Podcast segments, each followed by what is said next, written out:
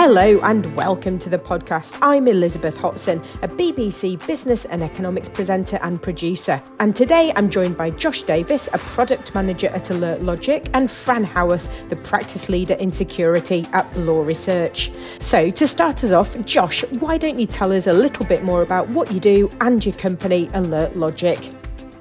My journey in security really started as a foot soldier on the ground. So I used to work uh, in the security operations centre. You know, I, I've worked in kind of incident response and threat hunting, basically as a security analyst, analysing attacks for various um, organisations I worked for. Since then, I kind of turned to the dark side, so to speak, um, and focused on solution uh, engineering, so identifying ways to solve security problems for customers, before now looking at the product landscape and helping Alert Logic develop those, the product suite for our M D R service.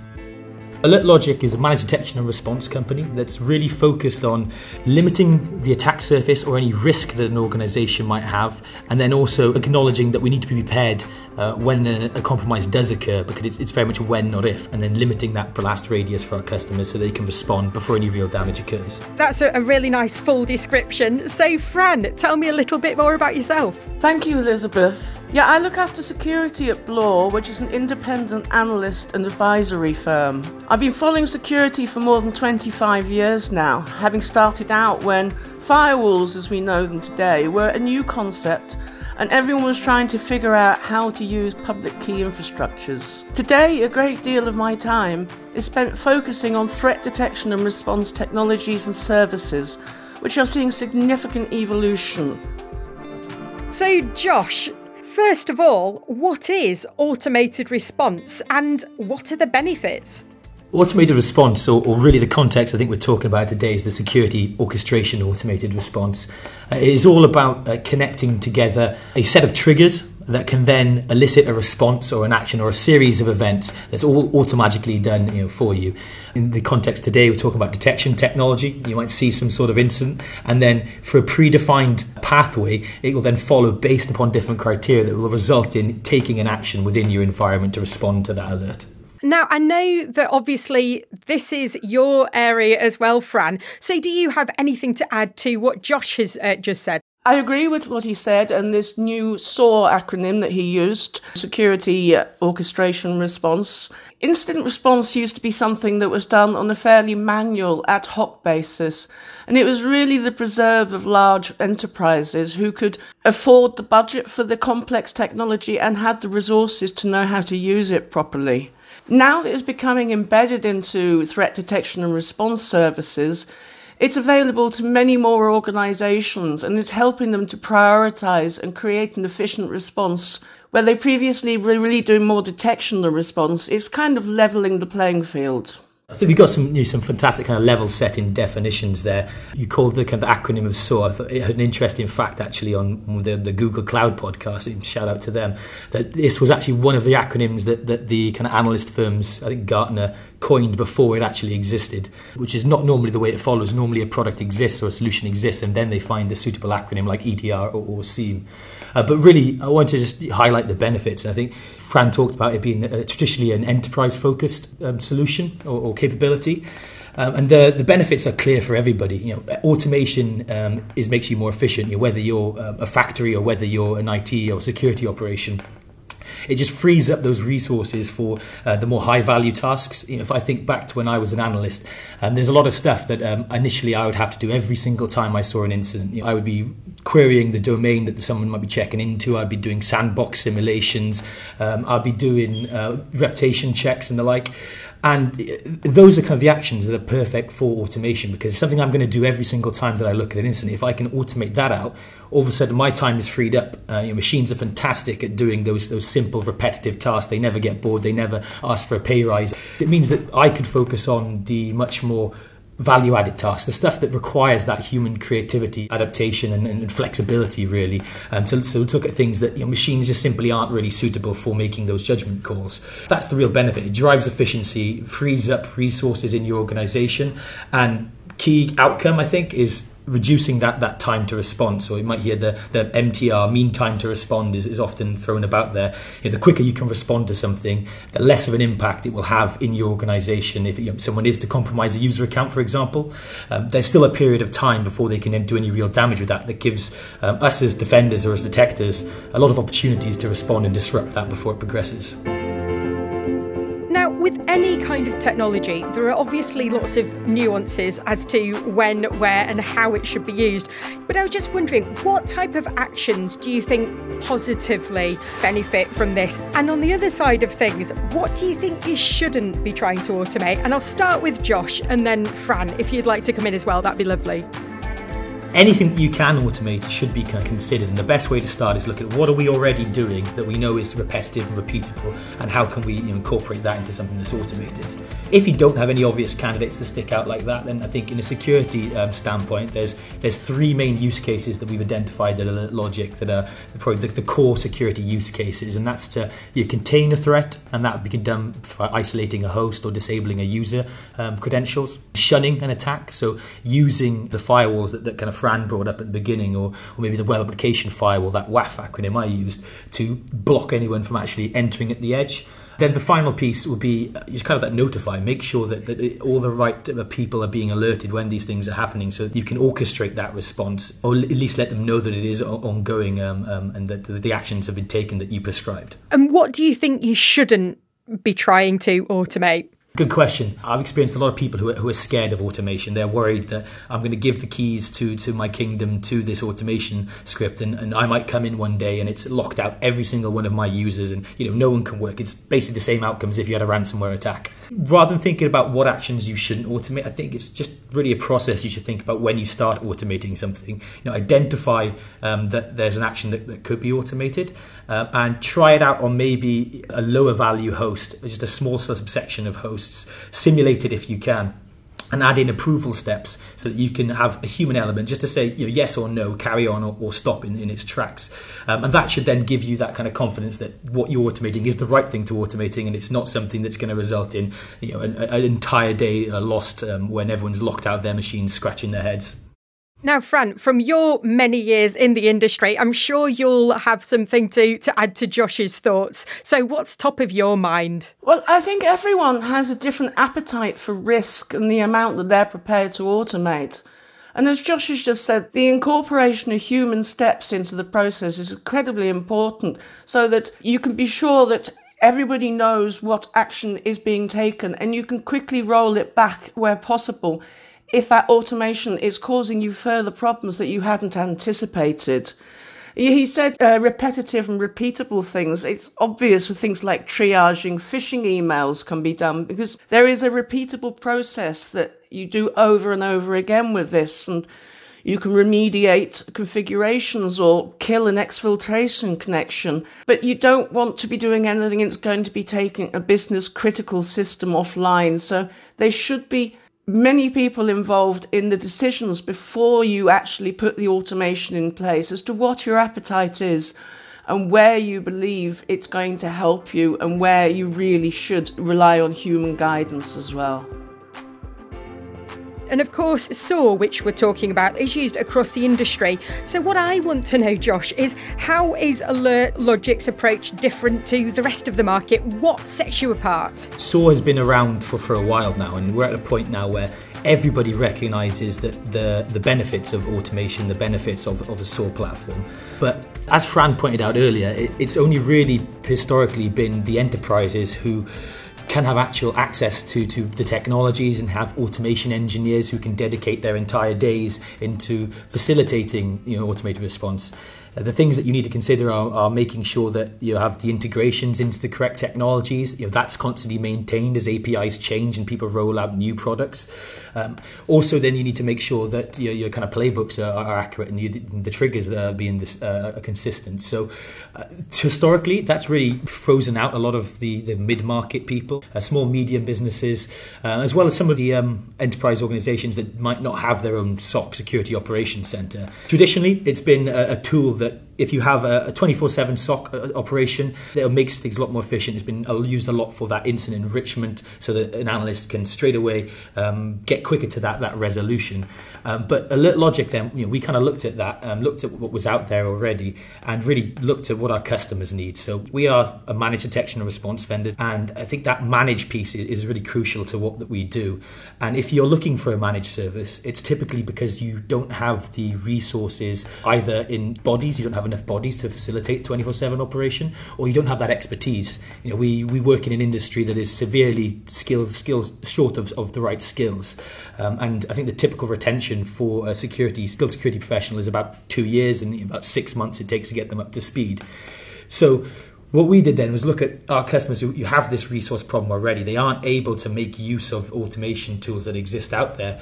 I mean, if you just think of something like um, an Ansible or a Puppet, um, that is an I T automation, in theory, you could use that to do your security orchestration automated response. And these organizations already have that capability to do um, some you know, I T administrative actions. So if they're not using that for automated response, what they really need is, is that, that managed element, that advice, that trusted advisor to help them and guide them along the journey for automation. So uh, some of our customers are really just starting out. They want automation and they want to start automating a few actions, but equally we do have some who already have their own automation uh, capabilities um, uh, in-house. They might even have their own S O C. We do have enterprise you know, customers as well. So I think when we started this out, we were like, we need to get that capability, make sure we can satisfy all of the use cases that might need to be done. And we added a lot of uh, what we call uh, escape valves for things like just pushing out a H T T P request. You can interact with any sort of uh, A P I interface, um, or push to an Amazon S N S queue, for example. And that allows people to connect to what they might already have in place. But the feedback that we really got from our customers was, I don't expect Alert Logic just to enable me to be able to do all these things. Um, I expect them to have a, a point of view on the response. I expect them to help me say, in this scenario, here's what you need to do, and here's exactly how you should kind of do that. What started off as what we now call expert mode, which had all the capabilities, has now evolved into something that we call simple mode. Um, so those people who are starting out on their automation journey, those mid-market customers who, who don't have time to dedicate to um, managing an automation platform all on their own, can still get the same outcomes and the benefits of automation that we described um, um, earlier. So we've called this democratizing response. I think that's because we're trying to bring it to the masses, um, not just the, the enterprise with the large budgets and the large um, security teams. And also that democratized theme has been really helpful in helping us shape this, this automated response. We've had a beta program that's been ongoing now for um, a, a year and a half at least, I think slightly longer than that. And, and during that process, we've, we've learned a lot from our customers, and they've managed to inform how we've developed this. And each of our other customers are kind of benefiting from that insight. So uh, democratizing response is probably the best way to summarize how we've approached bringing this to a wider market than just um, the enterprise who traditionally use this technology. And Fran, is there anything that you'd like to pick up from what Josh said? And I'm thinking specifically some really effective uses that you've seen um, of S O A R. So S O A R in action, I guess. The use cases for S O A R I mean, include threat monitoring detection, which comes along with threat intelligence, incident response and threat hunting. It covers all the gamut. And as I said before, it used to be really for enterprise, but it's now becoming part of many of these technologies and services, although some providers are including it as an add-on to the services that they offer.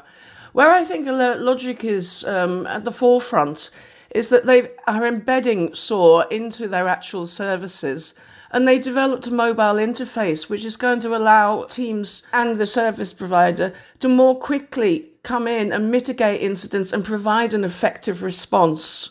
And as Josh pointed out, integrations are absolutely essential in maintaining them and keeping them there. And that's why I think another thing that stands out in Alert Logic's offering is that they are vendor agnostic, which means that they will work with any technology that you have in the organization. It's not just that of a particular vendor. And this is essential in order to get the best throughout your entire technology estate and really inform an effective incident response. I think, Fran, you made some excellent points there, and uh, really appreciative that, that that's the way you're looking on uh, to Alert Logic and what we're trying to achieve here. Uh, but some of the things you mentioned there about this being embedded um, into our M D R portfolio, and that, you know, that's exactly what this is. This is um, not a separate product that we're wanting to sell as an add-on. This is something that we think is essential to complete that um, you know, managed detection and response. It's really that response piece that we're trying to complete now. You know, we already have a, a range of, of services and tools that cover that risk mitigation, making sure your attack surface is as small as possible, and then also helping you respond to threats in a timeliest manner as possible. And then this uh, automated response is, is embedded into this platform that already has a lot of the, the building blocks laid for us. So you touched on uh, threat intelligence. You know, that's something that is, is inherent in our platform. It's it's basically the, the, the petrol that keeps this engine going. Uh, without constant updates and maintenance and curation of threat intelligence, you know, we're, we're we're slipping behind the attackers who are always moving um, forward. And and so that, that's already you know, part of the platform. The incidents that we will raise are already informed by threat intelligence. Our analysts have got the most cutting-edge threat intelligence from public, private feed, as well as the stuff we've gleaned from our own insight into four thousand plus you know, customers and the, the massive data lake that gives us. Um, and so for us then, it was really just connecting that that as a trigger, because already that's a really high-fidelity trigger. It's something that's been enriched with threat intelligence. It's something that is triaged by a human analyst. And now you can have that, the confidence that that is already a validated alert that you then want to take a response to. Um, And as you said, yes, we're rolling this out, you know, free of, free of charge to our customers. There's no additional bolt-on, and I think that's something that you've seen historically with us as well. We've rolled out file integrity monitoring um, for no additional cost, and that's really because our outcome for our customers is reducing the likelihood of an attack ever occurring, and then limiting the blast radius um, of an attack if it does occur, because we do need to take that attitude that a compromise is inevitable. It's not if, it's when.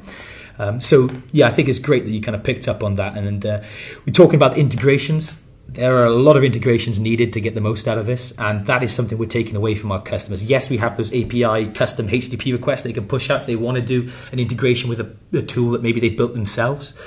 But for things like their E D R vendors, their firewalls, we, we're going to integrate with all the big players that our customers use. And that's something that we're going to be continuously developing and improving as as we focus on um, SOAR. Uh, I think the phrase that was used by um, one of the, the, the engineers as I was talking to him was that rising water raises all boats. And as we find new integrations, as we find new use cases, often taken from our S O C analysts or indeed from our customers and how they're using it, all of our customers are going to benefit from this, even if they themselves don't touch um, the actual playbooks themselves or kind of leave them, them be for a while. To get into something slightly more technical, what separates an automated response action from an intelligent automated response?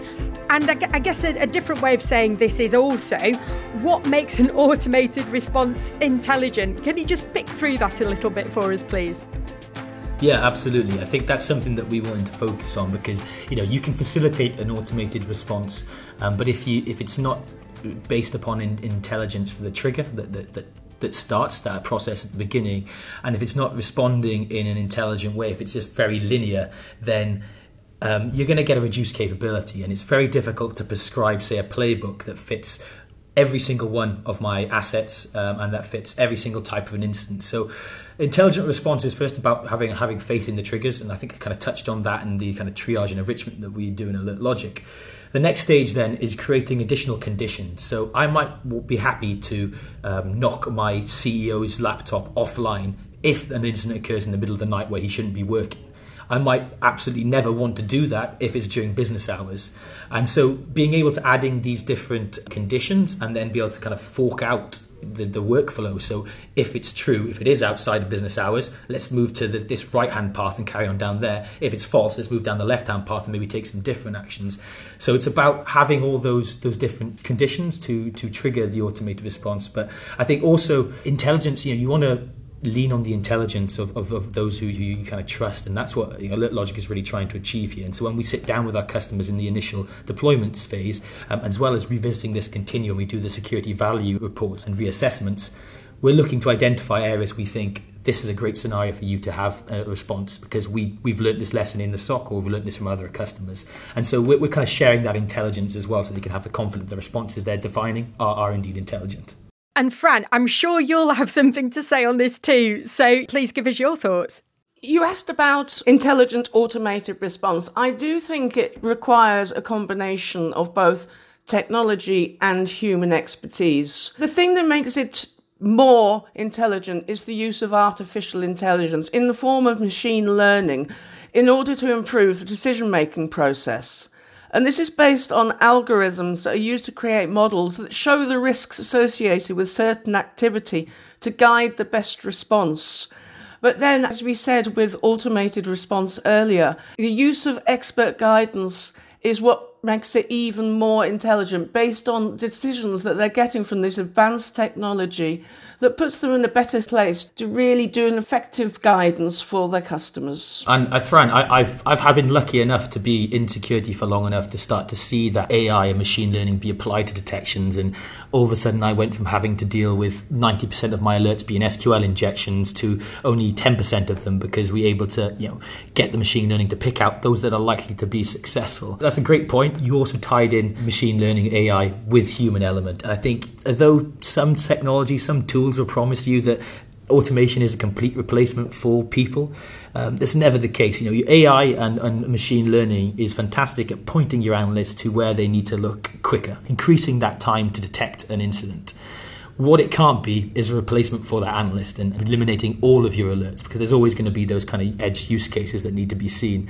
Human expertise, unfortunately, we're always going to be in with a job, uh, even if automation and A I and machine learning does get so good, because you still need that human backstop for those more high-value um, triage or analysis tasks, particularly when it comes to things like, like threat hunting and those unanticipated zero-day threats, for example. You've both presented very, very good cases for the technology, but when it comes to customers deciding what kind of measures they want to implement, how can you really make sure that they've got faith in an automated response uh, playbook? Because it's something that they'll have to think carefully about, isn't it? Yeah, definitely. I think one of the things I like to advocate a lot is bringing more stakeholders than you might initially think into the security conversation. And actually, automated response is a fantastic scenario for that, because with these kind of visualization of the workflows of, of what's going to happen in the event of, of incident X or incident Y, even the non-technical stakeholders, maybe they're the business owners or maybe they're I T focused rather than security focused, can see how these things are, are going to work. And so by bringing everybody in, they will have faith into that this is defined as, as we want it to be. be set up and that we're comfortable with those actions. And it really removes that problem of an analyst, a junior analyst perhaps, being finding alert in the middle of the night. They know the right action is to take something offline, but they haven't had that prescribed to them already, um, in which case they might sit there kind of nervously knowing, oh, I'm, I'm going to get in a lot of trouble if I don't do this because I'm not supposed to take things offline, even though I know from a security standpoint, you know, that's that's the right thing to do. So I think that's that's a great starting point. And then the other thing we've, we've touched on earlier as well is, is having those um, approval mechanisms. You know, when you first define a playbook, just have that approval mechanism in it. The mobile app that we have makes that really easy, but you need to have faith then. And if you review the history of all the playbooks, you can see, right, the last ten times it fired, I approved it nine times out of ten. Do you know what? I'm comfortable now to, to delete that step and we can have a fully automated process. The other thing I think is being able to turn this off, you know, because automation, it can go rogue and you can it can go beyond that you expected if you hadn't anticipated something. And so being able to quickly disable an, a playbook uh, in a very easy manner and also re-enable it when you're happy to have it back online, it is super important to give customers the, the faith to to use these playbooks. And Fran, what are your thoughts, please? One of the benefits of using an M D R provider is that they do gain a fairly intimate knowledge of each customer's environment and what security outcomes they're looking to achieve. So they can actually work with, as Josh said, a wide range of stakeholders within the organisation. And this really is imperative that this is done up front. From simple things like defining what constitutes an incident and its criticality and severity. What would they like to focus on first? And then what constitutes a resolved incident? Is it just when a threat is blocked or has it been eliminated? It's not only what you do up front, you also need to do follow-up root cause analysis and assign actions to ensure that it does not become a repeat incident and make sure that this is documented and available to everyone in the team. And it also essential when following playbooks that everyone on the incident response team is familiar with their role, and you must clearly define what those roles are up front so that people are not duplicating their effort. And it's essential that there's a communications manager on the team to um, make sure that the whole thing runs smoothly. Training and practice are really essential for getting the best out of incident response playbooks. This is something that should be done on a regular basis, and any results, again, added to the documentation. I think one further thing to point out is that there should be playbooks that are relevant for different types of incidents that could potentially happen. And they should also include a compliance part of it so that you're not taking actions that are out of compliance with the regulations that you face. I absolutely agree with that, Fran. I think you know, a lot of what you're talking about there is about having that visibility so that it's not hidden from us. We can see what's going to happen. We can see the history.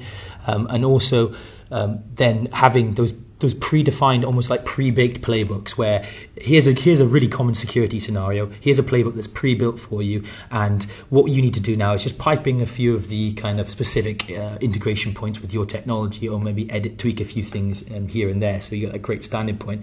And then having the ability to actually test that. You don't have to experience an incident in order to test that response playbook, because yeah, that's that's a very risky scenario if, if you're actually going to wait for an attack to occur for you to be able to check that it's working. We have mechanisms that allow you to actually deploy test payloads, and you can customize those, or we can give them to you, and then you can see in practice exactly what would happen if an incident hit the back end. And also then we need to be thinking about where we apply these playbooks to. Asset groups. Making sure that you have a predefined list of, of assets. You know, maybe that's your public-facing servers. You want to have a response that's all the same for those. Maybe a response to your dev and test environment. However you want to organize that, you can then organize these assets into groups and apply different playbooks on top of those. And finally, then it's the exclusions. You know, making sure that you have lists to, that say, look, don't take this playbook out on these set of hosts, because I, I'm not happy with that. That's not a part of my risk appetite. When you actually think about all of these things together and you say sit down with those multiple stakeholders, everybody has has real confidence in what it is that, that we're doing, and it results in actually a much more healthy business environment for security as well. And you mentioned compliance, and I, I have to say this, like I say it every time, because I like to think of, let's think of security first, because then the compliance kind of follows right behind. But you're right to call out that we do need to know in some scenarios these assets should be excluded, because that would contravene our existing compliance um, requirements on those hosts. I think we've pretty much covered every base, but I'd really love a final thought from both of you. So, Fran, I'll start with you. I think this is the year where we're going to see much more attention paid to incident response. Many threat detection and response have focused more on the detection area, and there hasn't been so much in the response area. But I see this as changing. This automated response and intelligent response are going to make this available to all. And I really see that it's going to not only create a level playing field for enterprises and S M Bs and this kind of stuff, it's really going to help in fight against attackers, in improving security postures. And Josh, a final thought from you as well, please. Fran's spot on. You know, Alert Logic has spent the last twenty years developing our detection capabilities and really honing that.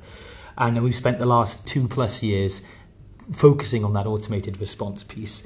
And, and I'm really excited to, to, to launch this to a wider um, customer base, because we looked at maybe acquiring technology that was out there, um, but what we really wanted was something that worked perfectly, seamlessly with everything that we already have, have put work in developing and managing. And so this is something we've built from the ground off, you know, using a few off-the-shelf technologies, but it's very much a proprietary response mechanism. And I'm really excited to see how this um, continues to grow. You know, we've had a long beta program that's really informed how we have developed this, and that's something we're expecting to see continue. And our entire customer base are going to benefit from that community immunity sort of approach, where um, we take lessons from one customer and we scale them out across the rest of them, and no additional um, difficulty to the customer. Well, thanks so much both for joining me, Josh and Fran. It's been a really fascinating discussion, um, and I'm sure it's something that people will be talking about, as you said, a lot more in the future. So thank you both. Thank you very much. Thank you very much for having me, and yeah, Fran, really enjoyed discussing this and getting into this now. And uh, I'm just hoping that you know, SOAR can really take off and, and start soaring for the mid-market now in twenty twenty-two and beyond.